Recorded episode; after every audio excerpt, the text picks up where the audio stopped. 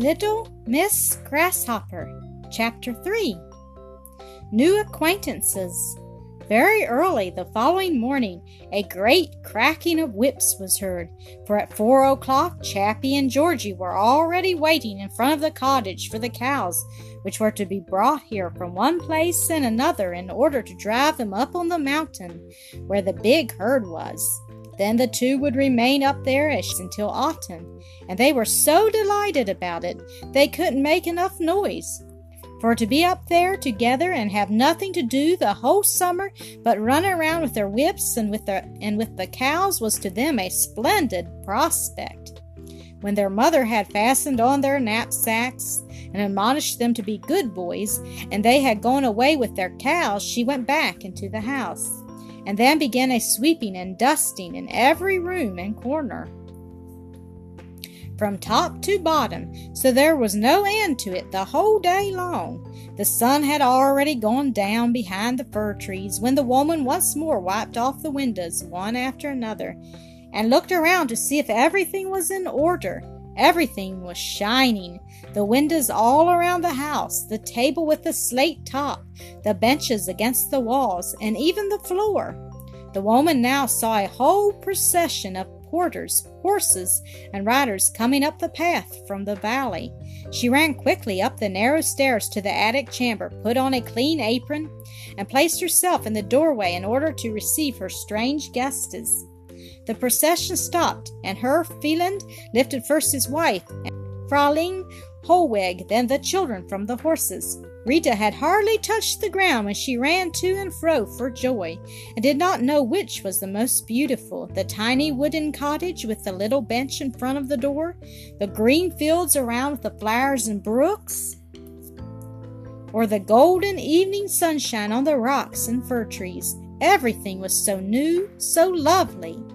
Ella, too, was quite filled with admiration and looked around in silent astonishment. Then their father and mother came into the cottage, and a new pleasure began for Rita, since everything here was so different from anything she had ever seen in her life before. She seized Ella by the hand and ran with her into every corner. See, see, there are seats all around the room against the wall, and just see where you can climb up. Whereupon Rita ran quickly up the stairs leading up behind the oven to an opening through which the sleeping room was entered. This was a wonderful discovery. From there they went through an open door into another chamber where two beds stood. This led into a little garret room, and a wooden staircase on the other side went down again into the living room. This made a wonderful circuit which could be made many times a day, and everything about the whole house, inside and out, looked so new and unusual and promised so much, Rita didn't know what she should enjoy the most. When at last she lay in her big bed upstairs in the chamber, and Ella and the one beside her and their mother had said good night to the children after their evening prayer, Rita drew a deep sigh and said with the greatest contentment, Oh, now we are on the Gemmi. The most beautiful summer days now followed, with golden sunshine on the meadows, with cool breezes blowing up in the evergreen woods, and the deep blue sky spread out above the rocks and the white snow capped mountains. In a few days, Ella and Rita had discovered all the lovely spots in the neighborhood where they could lie down and spend the warm afternoon hours agreeably until evening, when a stroll was taken with their papa and mamma. But Rita was more inclined to discover lovely spots than to rest, and while Ella was sitting on the soft moss under the fir trees or on the green meadow ground of the mountainside, enjoying the thought that Fraulein Hollweg was coming to read her a charming story or tell one, Rita had always some new plan which she proceeded to carry out.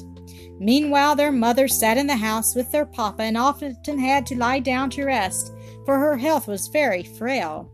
When Rita saw Fraulein Hollweg come out of the house with a big basket filled with knitting materials on her arm, all kinds of delightful places immediately came to her mind where they could go, and before Fra- Fraulein Hollweg had seated herself, Rita would tell her that she must go in right away to her papa, for she had a great deal to say to him. In a twinkling she was in the house, had jumped up on her papa's knee, and was telling him a multitude of plans how they would climb to the fir trees high up on the rocks and see far around, or go deep, deep into the woods until they came to the big birds that often screamed so frightfully. Papa would listen to her daring proposals with interest, but thought there were shorter excursions to take nearby, and then would send her back to Ella and the Fraulein. Rita had just come to her father's knee again. Today she had a new proposal to make, and it was very urgent. Oh, Papa, lay down your book for just a little minute, she begged. I have something to tell you. Her papa granted her request and listened attentively. See, Papa, continued Rita, yesterday and again today, a little boy has been standing in front of the cottage over there, and he opens his eyes wide and keeps looking over here. I must really go over there and ask him why he does that and what his name is. Papa agreed to this necessary errand, and Rita started off at once. Seppli had been standing over there in the same spot for an hour, gazing at the neighbor's house opposite, for since the strange people had come there was always something new and remarkable to see. When Rita reached him, she placed herself directly in front of him and put her hands behind her, just as her papa did when he had something important to, to, to talk over with her mamma. What do you expect to see that you keep looking over there? she asked. Nothing, replied Seppli.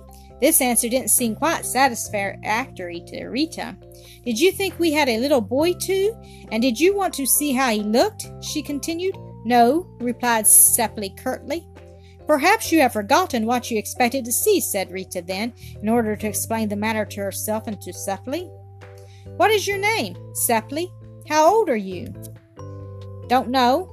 You must know. Come stand beside me, so and Marita placed herself beside Seppli and looked at him over her shoulder. He was a little shorter, but much more stoutly built than Rita. You are not so tall as I am, she said. You are quite small. You see, I shall be seven years old, for I was six years old on my birthday.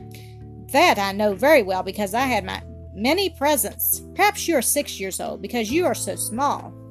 Seppli took this information without any doubt, for he did not know that he had been seven years old some time ago, and that he had grown more in breadth than in height. What do you do all day long, Seppli? asked Rita. Seppli had to think about it a long time. Finally, he said, I know where there are red flowers. This word felt like a burning spark into Rita's heart. Suddenly, she ha- saw a bush with flaming red roses somewhere in the woods, and everything in her longed for the wonderful flowers. Where? Where? Seppli, where are the flowers? Come, let us go there quickly. And Rita had already seized Seppli's hand and drawn him along, but Seppli follow, followed rather slowly. There, he said, and pointed with his finger to the woods above. Oh, can you go there into the big forest? And said Rita expectantly, pulling Seppli along with her all her might. Yes, and then still farther, replied Seppli, deliberately and without hurrying his steps. He had heavy wooden shoes on his feet. But Rita pulled Seppli still harder. She already saw the path through the dark woods before her, and behind the trees the big red flowers glowing and shimmering. Come, Seppli, come, she cried, and pulled him along still harder. They now came past Casper's cottage.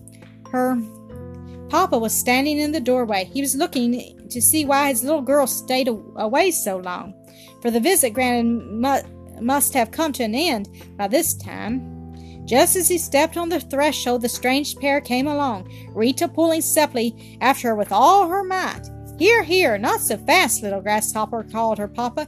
Come here. Where are you dragging your new friend? Oh, Papa, cried Rita in great eagerness. He knows where there are such beautiful red flowers in the forest. We are going to get them.